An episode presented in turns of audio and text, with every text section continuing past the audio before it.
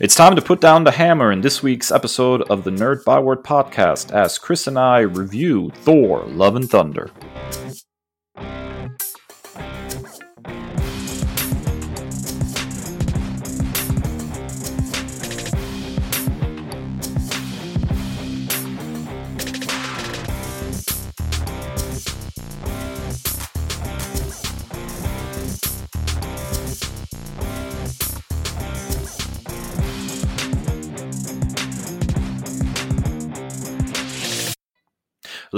Nerds, welcome back to a new episode of the Nerd Byword podcast, where we definitely are worthy.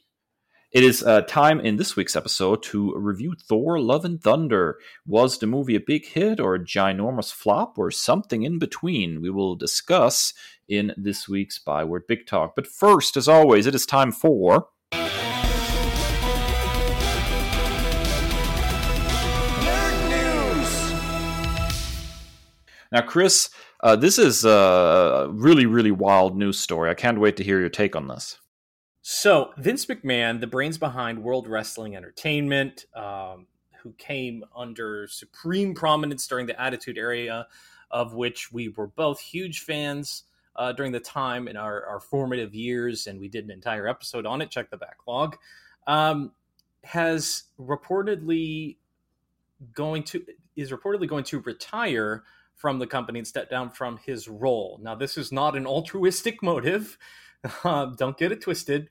Much like his tangerine tinted colleague of the past, recent reports have detailed that McMahon is in a scandal of sorts, including payoffs for hush monies to cover up alleged affairs with former employees, uh, including a secret $3 million settlement um, to one employee in particular. And then the Wall Street Journal released further news that more than $12 million had been paid to four different women uh, with allegations of sexual misconduct and infidelity.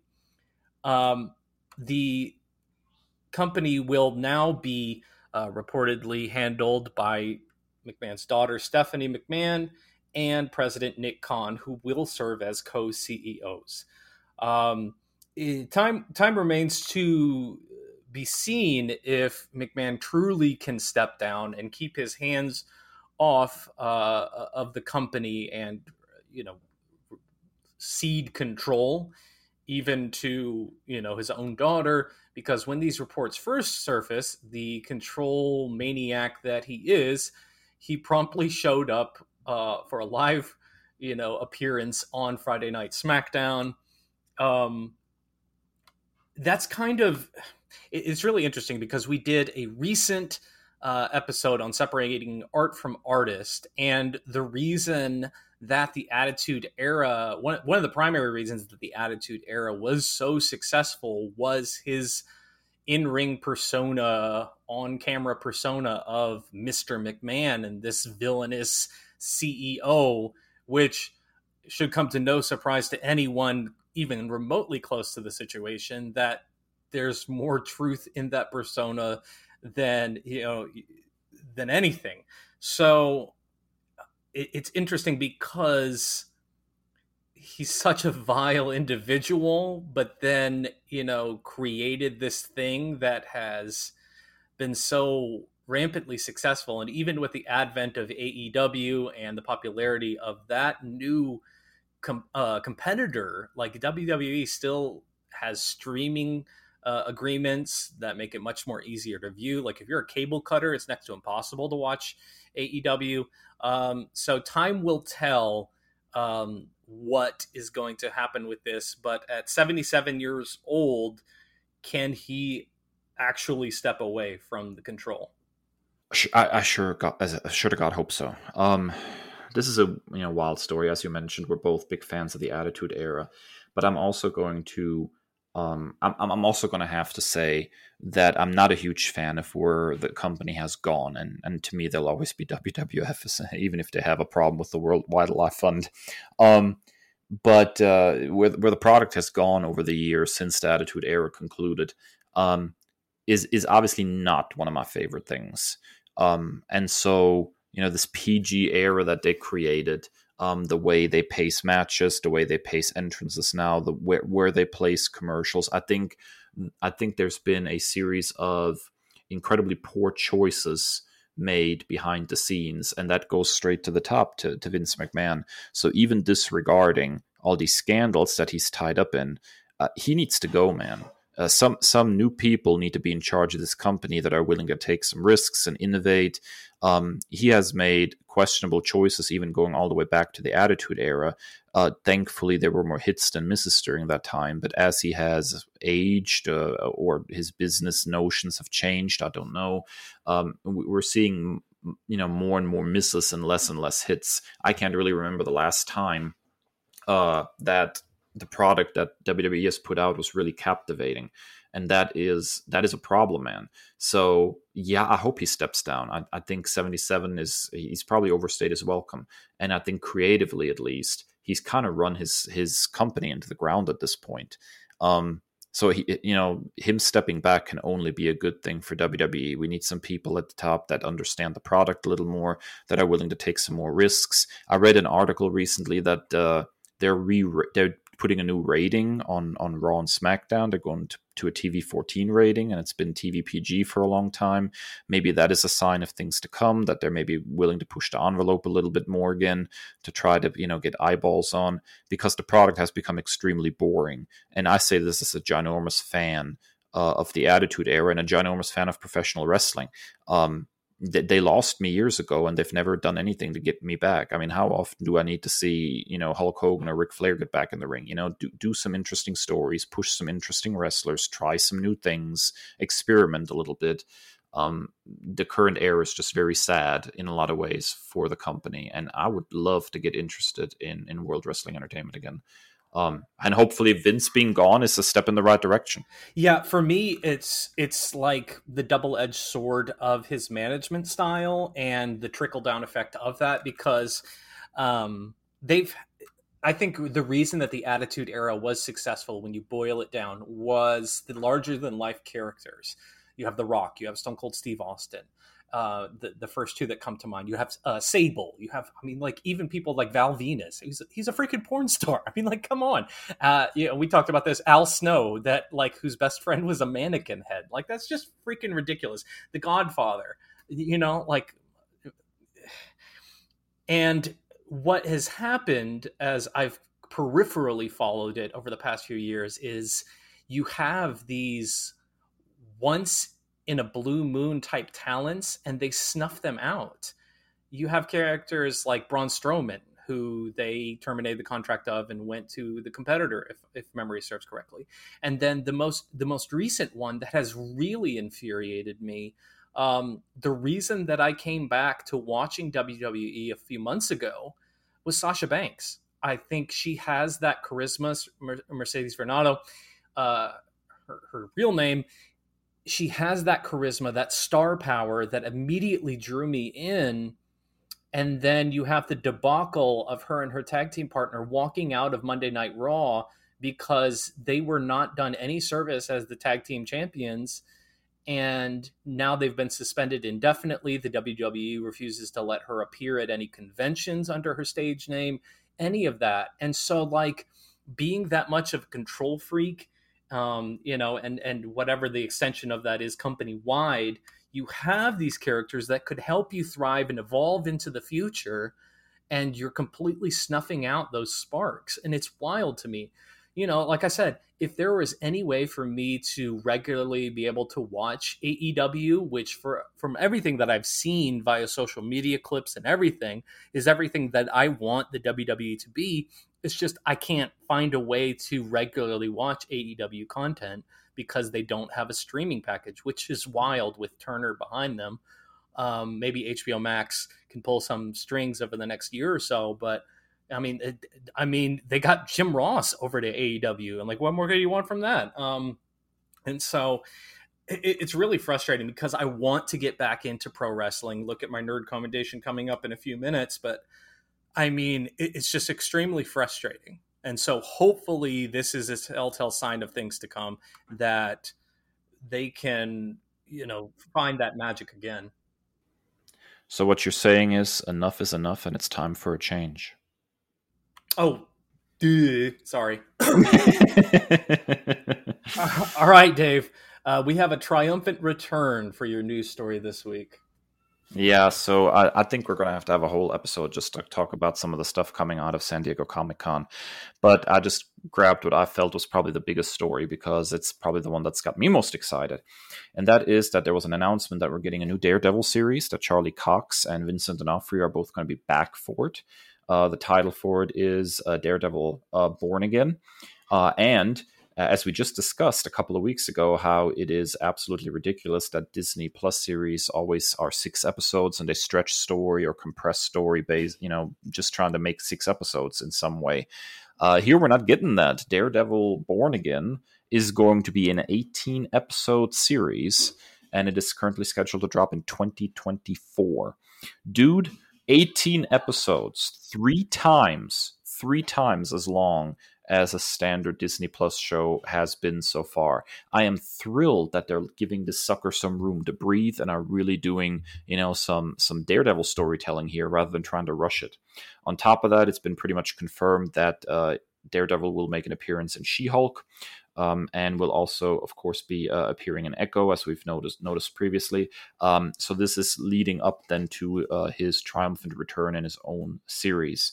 Uh, I'm super excited for this, Kris. I think this is great news. Charlie Cox's Daredevil was absolutely fantastic, and I'm very, very excited to see what they do with with the return here. I'm also very curious to see if we're getting Karen Page back, if we're getting you know Foggy Nelson back, if they're going to you know get additional people from the original show, or if they're kind of you know you know tweaking things a little bit as they move forward.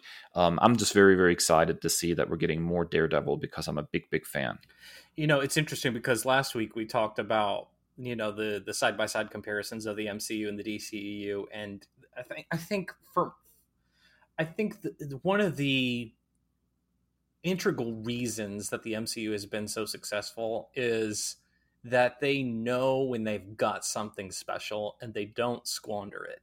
And Charlie Cox as Matt Murdock Daredevil is just one of those like Robert Downey Jr. Iron Man Chris Evans Captain America. Like it, it's one of those things, and it's like you've caught lightning in a bottle, and they were patient. And despite like the clamoring, they're like, you know, we were just waiting and waiting and waiting for this, and they did not disappoint. And so they played to those strengths.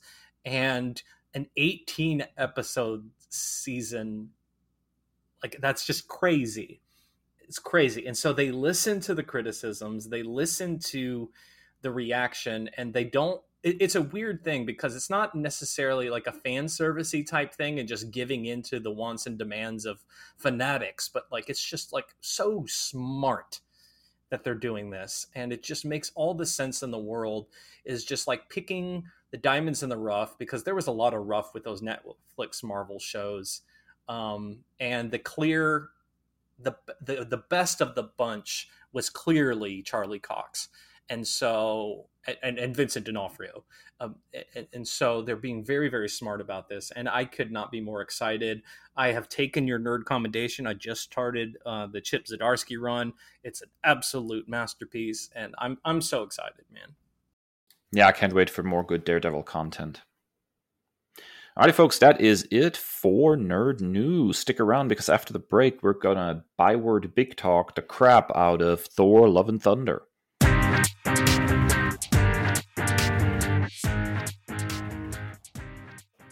Alrighty, folks, and we're back. It's time for a little bit of lightning and a little bit of thunder in this week's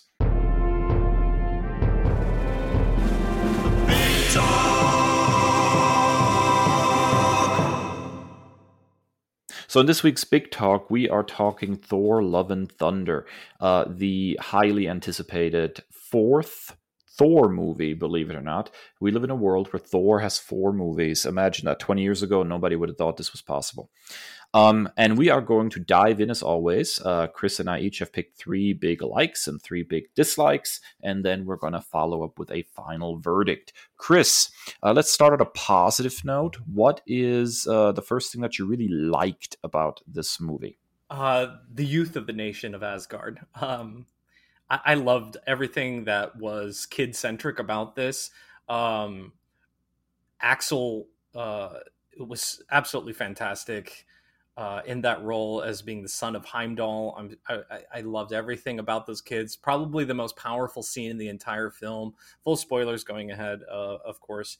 Uh, the most powerful scene for me was when they enchanted whatever objects the kids could grab. Um, like whether it's a teddy bear or a, a stick or like a piece of metal, and they enchanted him with the magic of Thor.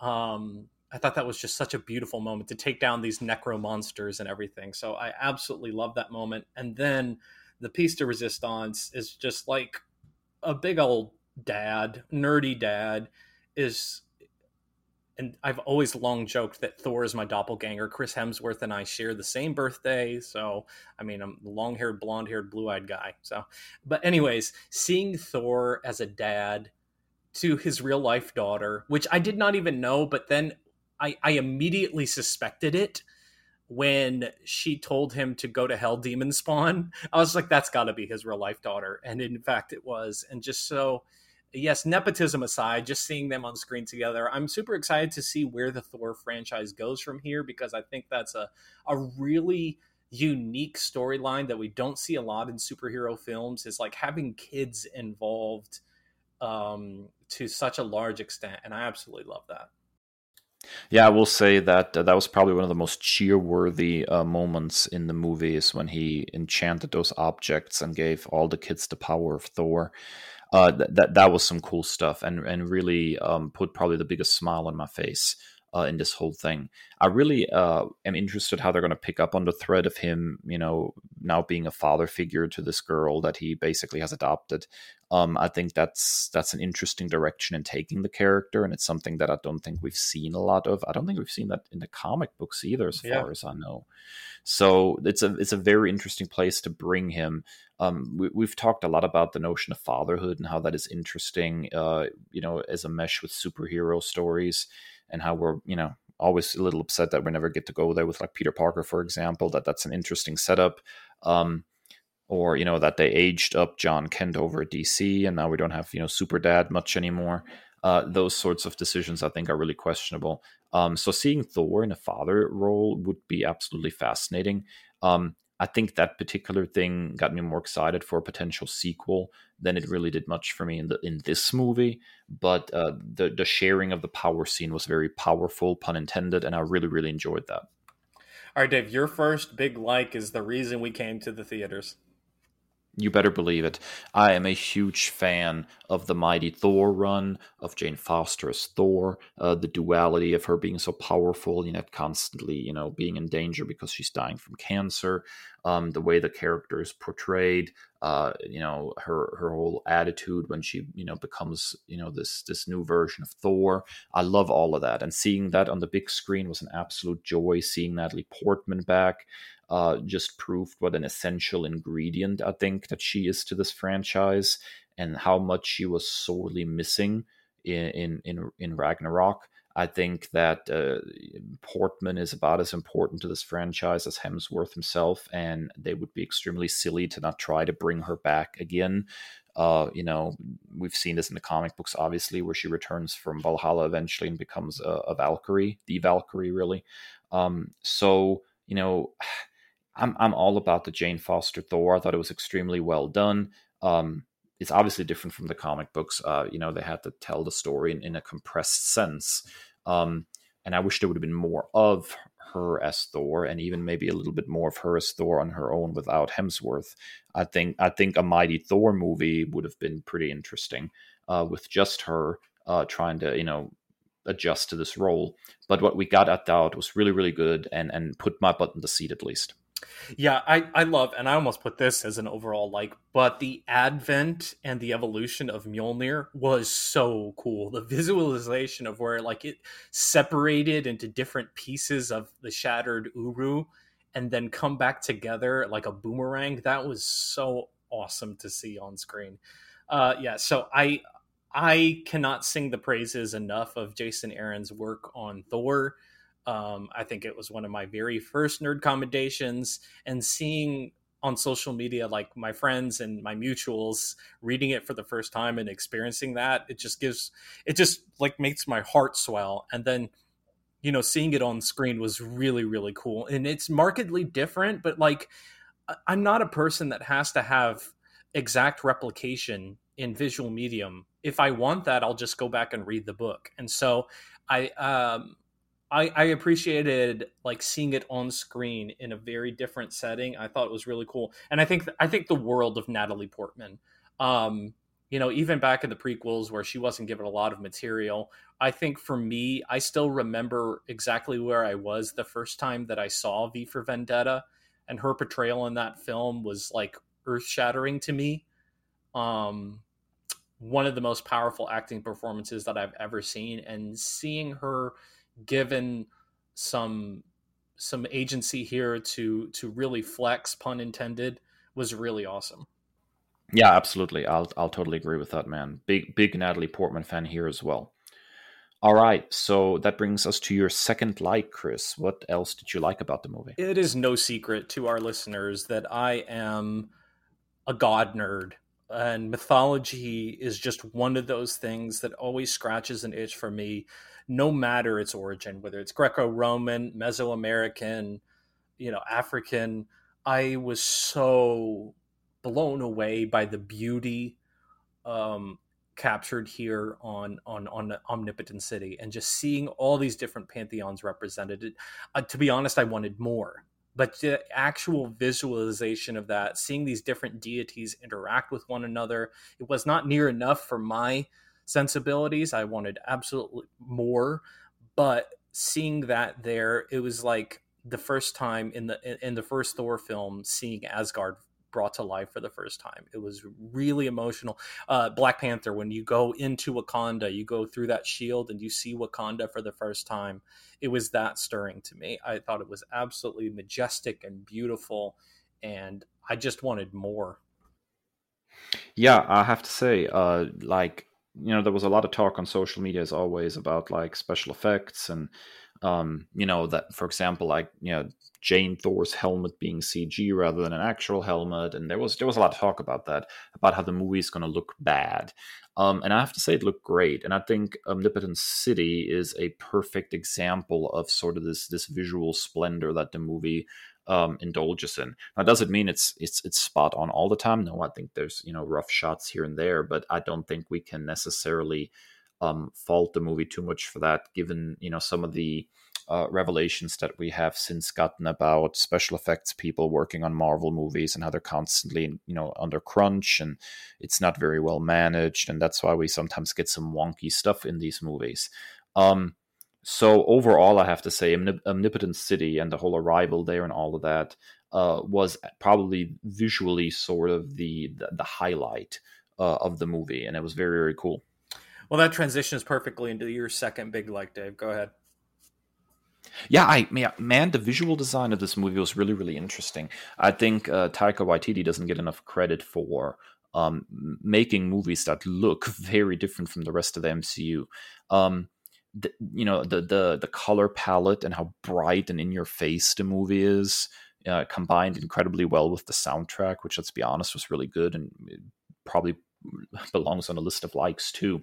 Um, but then you know how how they did things with colors when they're like travel to to face off against Gorr and Gorr kicks all of their butts and how it goes into this like black and white mode almost like now there's there's a cool use of of, of color you know to signal um you know different location and different situation uh, so there was some really really cool stuff visual design wise i really liked um let's let's call it the art direction. And although I will agree there were some wonky shots in the movie and some CG that didn't always perfectly land, I think the vision of the movie, the art design of it, uh, was really really cool and and unique uh, from the rest of the MCU. And I really liked that that bright in your face color palette that uh, Waititi seems to go for every time when he does these. He did this with Ragnarok some too, and I really really like that. I think it's it's it's very cool and visually interesting. Yeah, I've made no secret that I am a Taika Waititi super fan. I think he he is he is he has named us Taikaholics. I'm I'm I'm unapologetically a Taikaholic if that's the case. I I'm a huge fan of all of his works. Um, whether Ragnarok is probably my favorite MCU film. Um, and then you go into something like What We Do in the Shadows is one of my favorite television series, and then um, Our Flag Means Death on HBO Max is is just like this surprise hit, this hidden gem in the HBO Max catalog of of content. Which I mean, Netflix, you better get your stuff together because HBO Max is coming for your throne, um, and they don't moan and whine about password sharing. Um, and and blame that for the fact that you overspent on crap that you canceled anyway. Um, but that is a common thread in Waititi's work. These bright, like almost neon colors, uh, particularly in in what we do in the shadows. Um, and then into our flag means death is like one of the one of the hallmarks of that sh- that series is the beautiful visuals and so like i think it lends itself so well to a franchise like thor and it's it's very difficult to thread the needle like you said who would have thought that the longest running solo franchise in the MCU would be Thor. I mean, like it's it's so cartoonish and so goofy and like when you know t- over 10 years ago when we were like you know we're gonna make a thor movie like oh let's see how this turns out. I mean like look at norse mythology. It's goofy as crap man.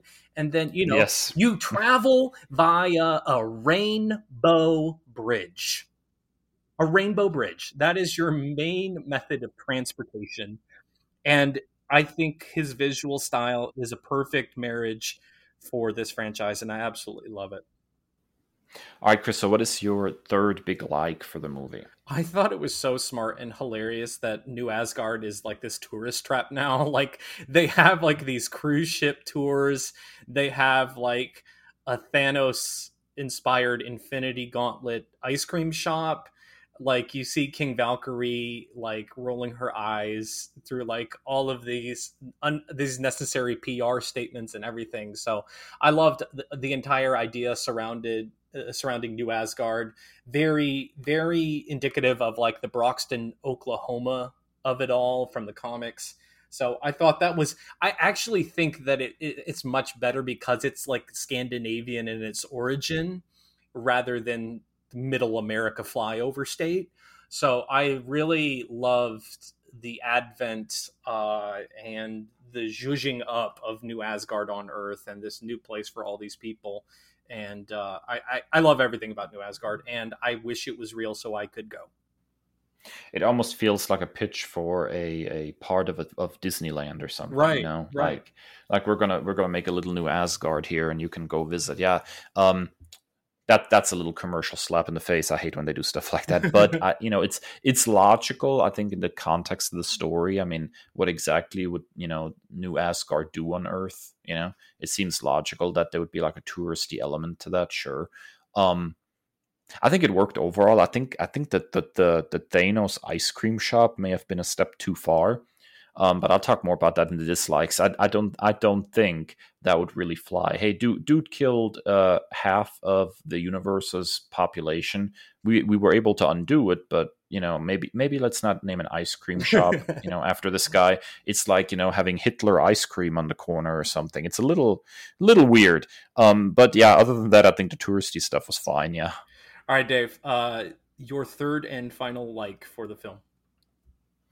I think one of the best things this movie does is show that gods kind of suck. Um, Zeus, because in Zeus most, in particular, like Zeus in particular, but most of them do suck. If you look at the mythology, these are you know vain, self-centered characters that make you know uh, mortals their playthings. I mean that's sort of the overarching thing for most mythologies. Greco-Roman in particular, Norse is not much better. It is just something that is uh, a part of most of these mythologies. They they're self centered and they kind of suck.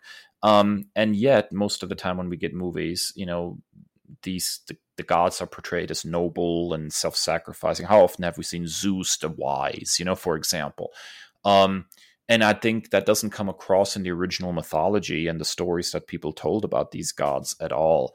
Even I think the way Asgardians were portrayed in previous movies, particularly the first one, was a little, you know, Shakespearean, high and mighty, uh, and that's not really necessarily accurate to to the mythology. So having a movie that is like, you know, unapologetic, like, look, these ancient gods kind of suck. Like Zeus was a a a very um let's say horny self-centered individual who only cared about how many women he could seduce even if it took you know turning into a bull or a swan or god knows what else. i was just going to say um, yeah even if, if it was humanoid yeah. Yes so so the point here is is very simple. Uh, i like that they were willing to go there and say you know what? These people kind of these gods kind of suck um, that is that is probably the proper way to portray them rather than these these wise powerful shakespearean individuals. Um, and I, I, was actually very pleased that you know they were willing to go there. I, you know, like like Zeus got mad at, at Thor and says, "You're not coming to the orgy," and that sounds like something that Zeus would probably say. Uh, that's, that's, pretty spot on. So I was very pleased with the portrayal of the gods. I thought it was a, as a breath of fresh air to go more back to the original mythology and and kind of poke fun a little bit at how vain and self centered they are. Yeah, it's inescapable and inevitable, but. Uh the Snyder bots, as we will now from this point forward refer to them. Check last last week's news story. Um, the Snyder bots were like doing a side by side of Zeus in the Justice League versus Russell Crowe's Zeus, and they were like, "It's no comparison." I was like, "Have have you read mythology? have you?"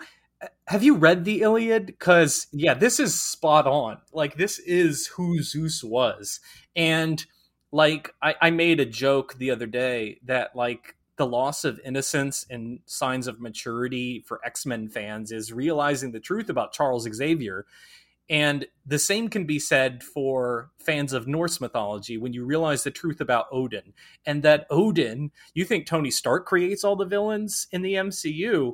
Honey, he's got nothing on Odin. All Father is an all doucher like yeah odin is just as bad as zeus and they're they're awful. And so seeing that accurate portrayal of deities here uh, particularly the male deities like go figure uh, was was pitch perfect for me. All right that brings us to uh, a, a much more fraught situation and that is our dislikes of the movie. So Kris i'm going to go ahead and let you start. What you got? I think that there was a lot condensed in this film, and it really felt like it needed um, room to breathe. Particularly, it felt like this should be two separate films, and you hinted at this earlier. I think that Jane, even whether you include Odin's son or not, should have been its own journey. And I think, in particular, a, a perfect adversary for Jane herself, one of the most emotional issues, one of the great feats of the Jane era, Mighty Thor era, uh, is when she defeats the Mangog. So I think that would have been a pitch perfect thing. And then you separate into Gorr because there was like enough to whet your appetite with those two different stories, but I don't think it was sufficient. And I think this movie was trying to do too much from a plot perspective and it really should have just been drawn out because we would have been there. If they would have said there was two different Thor movies over even even make it over the next year like they did with Infinity War and Endgame I would have been there for it. And I think it would have been much better served for characters and plot and story and character arcs to just have room to breathe. It felt very condensed and compressed. Thank you. Now I don't have to say that. uh, you're absolutely right that it felt way too compressed, particularly uh, Mighty Thor's story. Jane was awesome in what we got, but felt like she was getting a short, you know end of the stick. And I think there are other elements here too, and we'll talk more about that in a moment. That also kind of got the short end of the stick because it was trying to do too many things. And I think that's probably the biggest sin of the movie. It, it's in some respects just too much. It's a little too much story. It needed to be, you know, get some room to breathe. It's a little too much of this. It's a little too much of that. It just, it's, it's too much. It, I think is the problem. You're exactly right. So two separate films, I think, would have probably been vastly superior to what we got. Simultaneously, too much and yet not enough. It, it's kind of crazy. Exactly. Yeah, exactly. All right, Dave. I, I'm going to let you share this first dislike, but I am I'm putting on my judgmental face. That's okay. I can't see your face right now, so I can live with that. um, dude, this is a complex situation. Uh, you know, I actually I actually quite liked the movie, but I, I didn't think it was like perfect or masterpiece. Um, and I'll freely admit that my wife fell asleep halfway through. Um, so she calls it Thor sleep and snoring instead of love and thunder. Um, I didn't think it was boring, but I do think that there was a very obvious problem, and that is that the humor doesn't know when to pull back. Um, the movie was trying to be funny oftentimes in situations that really didn't need to be funny. Um, and even when the movie was being funny, it it pushed the joke sometimes from "Hey, hey, that's really funny" to "Well, that's just absurd," and it takes you out of the movie. I, will give you some examples. Uh, the scene where um, you know they're on the on the boat and you know Jane and, and Thor are reconnecting and Thor kind of makes this pitch at her you know that you know they should be together again and then she blurts out that she has cancer and then immediately after that they play it off as a joke like she she said something you know that that ruined the moment and it was kind of like like uh, uh, played off as kind of like funny how she was trying to dash away and just kind of let that whole thing sit there. And i think the cancer storyline in particular and i'll talk more about that later um, didn't need that you know sometimes it's okay to let something just sit there and be emotional. You can have your humor back in the next scene and not every scene needs to be humorous even if you're trying to make a comedy if that makes sense. Um, the other moment that that pulled me out of the movie immediately was a, a russell crowe move. As I t- said already i'm totally on board with his zeus totally. I thought it was funny how he was disinviting, you know, Thor from the orgy. I thought the, the the choices made with the character that he was not wise, he would not help, all of those things perfect choices. And then there's that moment where he comes off his little platform and he grabs his toga like it's like a tutu or a skirt and kind of goes down the steps. It took me immediately out of the movie. Like that that was a move that was telegraphing that it was trying to be funny without actually being funny. You know, the orgy moment before, funny. You know, uh, Russell Crowe using his toga like a tutu and kind of holding it up, which is, you know, it was so high up, there was no need for him to do that. It was not like he was holding up a skirt while he's going down the stairs or something. It was clearly a telegraphed, look, I'm trying to be funny moment. And it pushed it just a little too far. And those are the things. Um, you know, bonus that I was going to talk about a dislike, but it fits here too, is Korg and his narration. You know, it starts out at the beginning as, you know, it's kind of clever and funny. And then by the end of the movie, I'm so sick of Korg, it's not even, you know, funny anymore because he keeps popping up and saying dumb stuff to the point where it's, it's it wears out the joke. At, you know, having the narration at the beginning and at the end, perfect. Having to have it throughout, on the other hand, didn't work for me. So, did the humor in the movie work for me? Absolutely. I thought there was lots of funny stuff in it. But I think one of the big problems of the movie is that it didn't know when to say, "Oh, it's enough." You know, now now we stop this joke. You know, not we don't have to make Zeus funnier. You know, with with the little tutu move, we don't have to take an emotional moment where Jane reveals she has cancer and try to make fun of it. There are places where the humor just kept going too far, and it took me out of the movie. Yeah, I think this is one of the growing pains of something that we've talked about extensively is is diversifying the MCU and placing it in the hands of creative directors like Waititi, like Sam Raimi, um, like Chloe Zhao, is they can't help themselves sometimes. Um, particularly, I mean, like look at Korg is Taika Waititi. He literally can't help himself sometimes. And so, as someone who's a super fan, I can call a spade a spade. It's it it, it was a bit too much, and I think it served as a as a minor detriment to the storytelling of this film. Um, you know, and and we can we can expand this into um, comic books as well. I mean, how many times have we said it? We love you, Brian, Michael Bendis, but sometimes Bendis can't help himself. You know, um, even even Hickman. I I love Hickman, but that that man cannot help himself when it comes to a graduate level course data page. And so I think this is just Taika being Taika. Like, he, yeah, it, it, it, was a bit too much. Um, and at the same time, if I feel if you pivot, like like I said previously, of making this two separate films, those things would have had more room to breathe, and we wouldn't have had to go for the joke every single time. Yeah, and I think a lot of this is also just having a really good editor. Um, I'm working on a uh, story right now for a comic book anthology that's set for uh, next year. Um, I think they're probably going to kickstart it here in a, in a couple months or something. I have to look at the schedule. Um, but I had I have been so blessed to have an excellent editor on this ten page story. I've gone through probably four or five revisions at this point, and I'm still filing away some of the rough edges because I have somebody who is willing to say. Uh, no, yeah. that doesn't work. You know, here you went too far. Here you didn't go far enough. And I think, you know, I love Waititi's work. And I think, you know, diversifying creators, that's fantastic. But I also think that creators need always a really good editor uh, uh or producer, whatever you want to call it, movies. But, you know, in, in comics, obviously, it's an editor to stand there and say, no, not that one. That's not working. Trust me. Let's go ahead and pivot here. Um, and I don't think I, I, almost feel like the MCU kind of is going from one extreme to another. Uh, where, you know, took the super, words took the words from my mouth. Yep. Yeah, they, they used to be super micromanaged to the point where you know directors left because they didn't feel like they have enough control, and now they're just kind of setting people loose without somebody being willing to say, you know, no. I think the Eternals would have benefited from somebody saying no occasionally. I think there's a really good movie that could have been great, and I, and I think this movie is a good movie that could have been great if somebody would have said occasionally no to Taika Waititi. No, no, no. You took you took the words right from my mouth. The Edgar Wright of it all, which I'm still upset about that. As much as I have enjoyed the Ant Man movies, like Edgar Wright, like Hot Fuzz is one of thanks to you, uh, one of the nerd commendations before we had nerd commendations.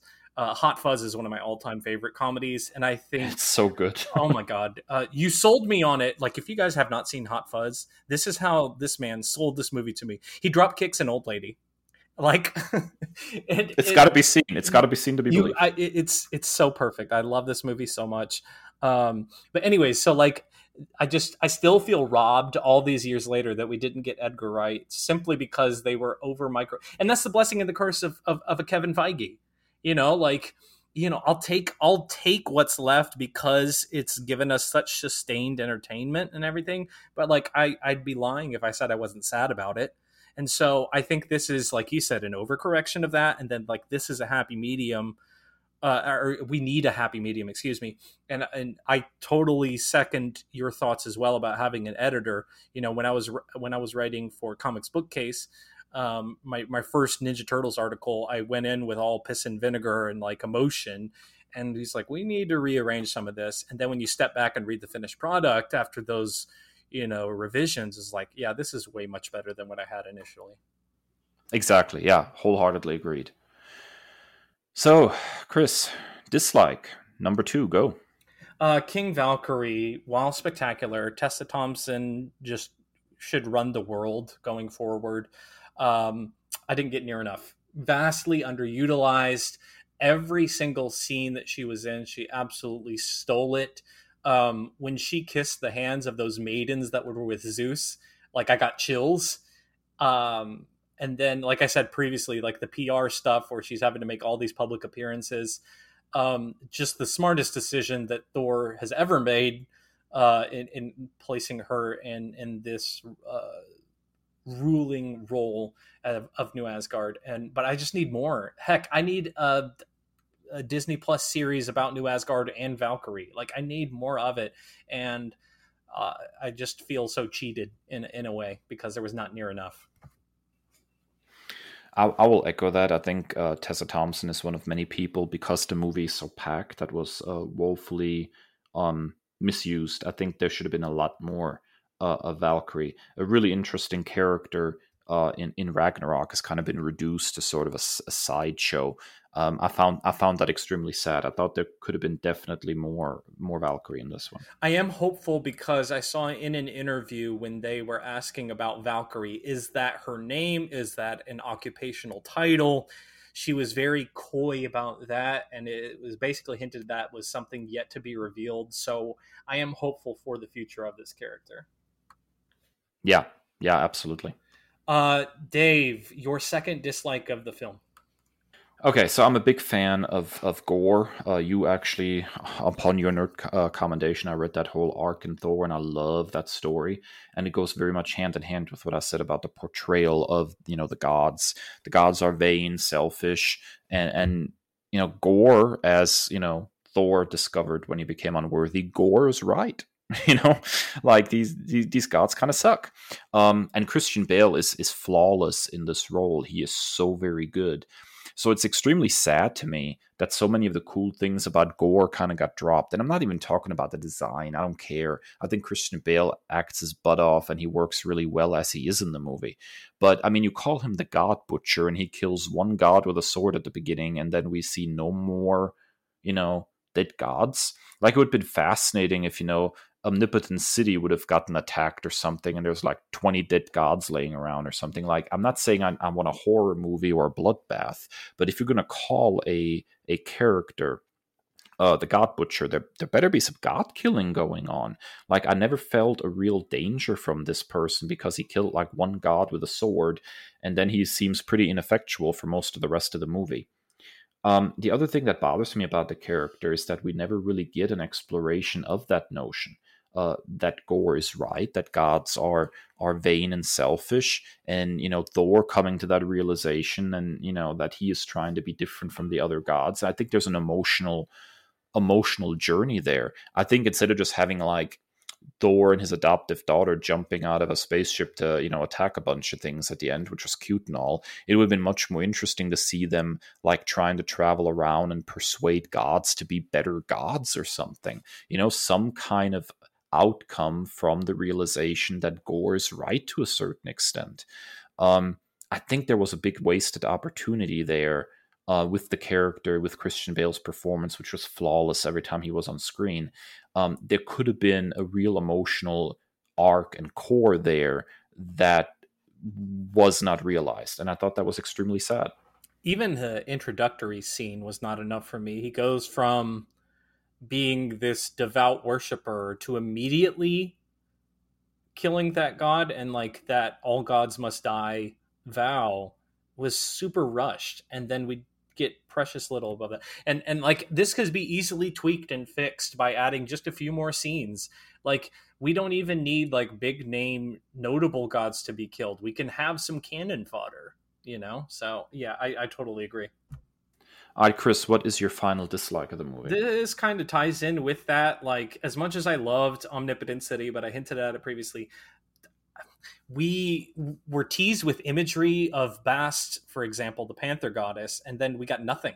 Like there, it was Zeus and a bunch of extras. Like there was, it was nothing. So for a movie that is centered around gods and god butchering, we got precious little when it came to it.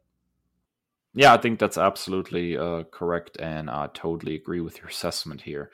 Um, I think one of the big things is is that you're opening up in this movie the pantheon of, of the gods. I mean, what we had before was just the Norse gods, but now suddenly you got a omnipotent city, you got the Greco-Roman gods. You're opening up this whole world, um, and then you do basically nothing with it, um, and that that that is a big misstep, I think.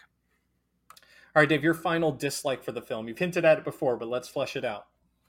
Yeah, let's flesh it out. Um, this is going to be sound really petty, but you know, besides the fact that she, you know, she was getting you know chemo and she had cancer, did you notice that Jane never lost her hair? Which is wild because she looked great bald in V for Vendetta. Yeah, and and I'm not even saying that they needed to cut her hair. I'm just saying you know bald cap is fine too. I think we didn't get a, a, strong enough sense of the cancer storyline. I think it was it was short shifted anyways because the movie had so much going on. But I think they didn't milk any kind of drama out of how bad off she was. I mean, she never even looked particularly sick when she was sick. When she's not in Mighty Thor form, you know, she drops the hammer and she collapses. So she drops the hammer and she she you know bends over in pain. But like we never get a real sense of what's going on with her and having her like lose her hair like in that sink scene even you know she drops the hammer or everything she doesn't have the hammer in her hand and she she you know runs her fingers through her hair and her hair comes out you know? Like having her you know bald in that last scene uh, where where she's in laying in the hospital, you know, with the big turning point where she decides she's going to stay out of the fight, you know, and then she she comes after all and, and fights, you know, having her really really look bad in that moment, you know. Uh, Natalie Portman is a beautiful woman, okay, but it's okay for her to be ugly when she's fighting cancer, guys. You know, it's okay to make it visually you know, sing of how bad off she is, how sick she is. It all seems so superficial they never really wanted to dig deep into what was going on with her. It's just like, okay, she's sick, but she has a hammer and she's being funny when she has her hammer. And every once in a while she doesn't have her hammer and she like looks sad. Um, and I think the movie had so much potential for drama there that was set aside in favor of, of, of jokiness. And I don't mind the jokes, man. As I said before, I think the humor lands in a lot of places, but it is okay to also be dramatic. And you know, I wanted Natalie Portman to be able to dig into that part of her role, and she never got a real chance to. And I think that's super regrettable, man. Yeah, I think if we divide this up into two separate films, you, can get that fully fleshed out um, arc that we're desperately needing here. And I think even if you just do a couple of more scenes, both with Gorr and both with her personal journey and and all of that, and see that versus right at the end we see the the effects of wielding the hammer on her versus a couple more scenes uh, i think would have been so additive here. Absolutely. So Kris final verdict on the movie. Um so i have my preconceived notions and my bias but i'm still going to go with like a b plus here. What about you I can't say that it's a bad movie, man. I just I have to say that some of it left me a little disappointed, particularly you know the some of the humor going too far and pulling me out. Um, the fact that a lot of it felt compressed, that we never really got into some philosophical stuff with Gorr and and how he's right about these gods. I, I would say it's it's kind of a C for me. It was it was decent enough it just did not live up to what I was hoping for. When you say Gorr the God Butcher, when you say, you know, the mighty Thor, Jane Foster, there are certain things that you're expecting. And I, you know, the movie is good, but I will say, and maybe this is my fault, but it did not meet my hopes and expectations for a movie when you say the mighty Thor, when you say Gorr the God Butcher. There was something lacking. Um, I still think the world of Taika Waititi, and I still, you know, like his his version of Thor. I just don't think that everything in this movie landed the way it could have. You know, and we we said this before, but now kind of explicitly, Jason Aaron wrote Thor for nearly a decade, and compressing that entire, you know, run and two of its major arcs into one film is just not. That is exactly right. Um, yeah, I, I think that sums it up perfectly, Kris. Alrighty, folks, there you have it. How did you feel about Thor Love and Thunder? Is it a hit for you, or did it make you snore like my wife? Uh, hit us up on social media. We are on Instagram and Twitter at Nerd Byword, individually at that Nerd Dave and at that Nerd Kris. We would love to hear your thoughts on the matter. Uh, stick around because we are getting ready to wrap up our episode with some nerd commendations.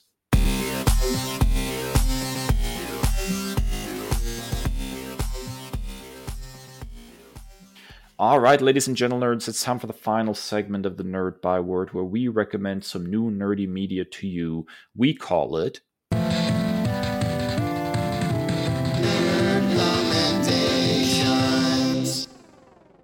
right, Kris, what are you nerd commending this week? Well, I recently upgraded to an Xbox Series S, and the first big game purchase that I made was the WWE 2K22, um, which it's been made no secret how much of a debacle 2K20 was. Um, it was the worst elements of the dogma surrounding professional wrestling and the WWE fandom uh, and their their branding of how goofy and how self inflating it can be. Um, so they took some time, they delayed releases and everything, and did some major retooling. And I'm I'm very pleasantly surprised to see just the vast improvements that this game is. Um, it's much more in depth. There's hours upon hours of content, different game modes. There's a my GM mode. There's a my universe mode where it's essentially like a season mode. You can play as a particular superstar, or you can have complete creative control and build all your own matches, all your own shows, everything.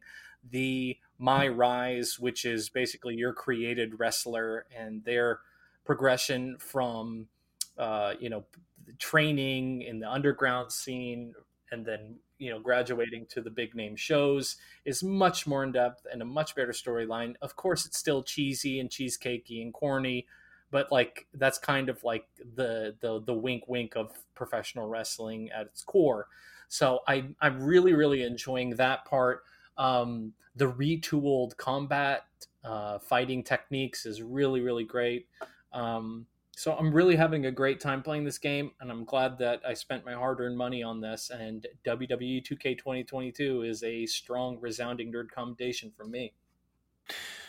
I want a new good wrestling game so bad, yeah. but I have certain expectations because you know I'm I came up in the uh, the era of you know N64's No Mercy and WrestleMania 2000, and some of the PlayStation 2 stuff. Uh, and the thing that always seems to be missing for me in these new wrestling games is something very simple. It is the ability to create your own wrestler, and then actually play season mode with your created wrestler. And I miss that so much, man. It was it was always the highlight of every single uh, you know game that I played in that era is that I could create my own wrestler, I could customize his move set, then I could go in and I could I could play through the season. You know, there were random events that would happen, random team ups, people running out. You know, it was felt like a real you know season of of wrestling, and they have kind of narrowed that down to say, okay, you're going to play these seasons with these preordained superstars you know, many of these games don't have create a wrestler anymore. Does this one have create a wrestler?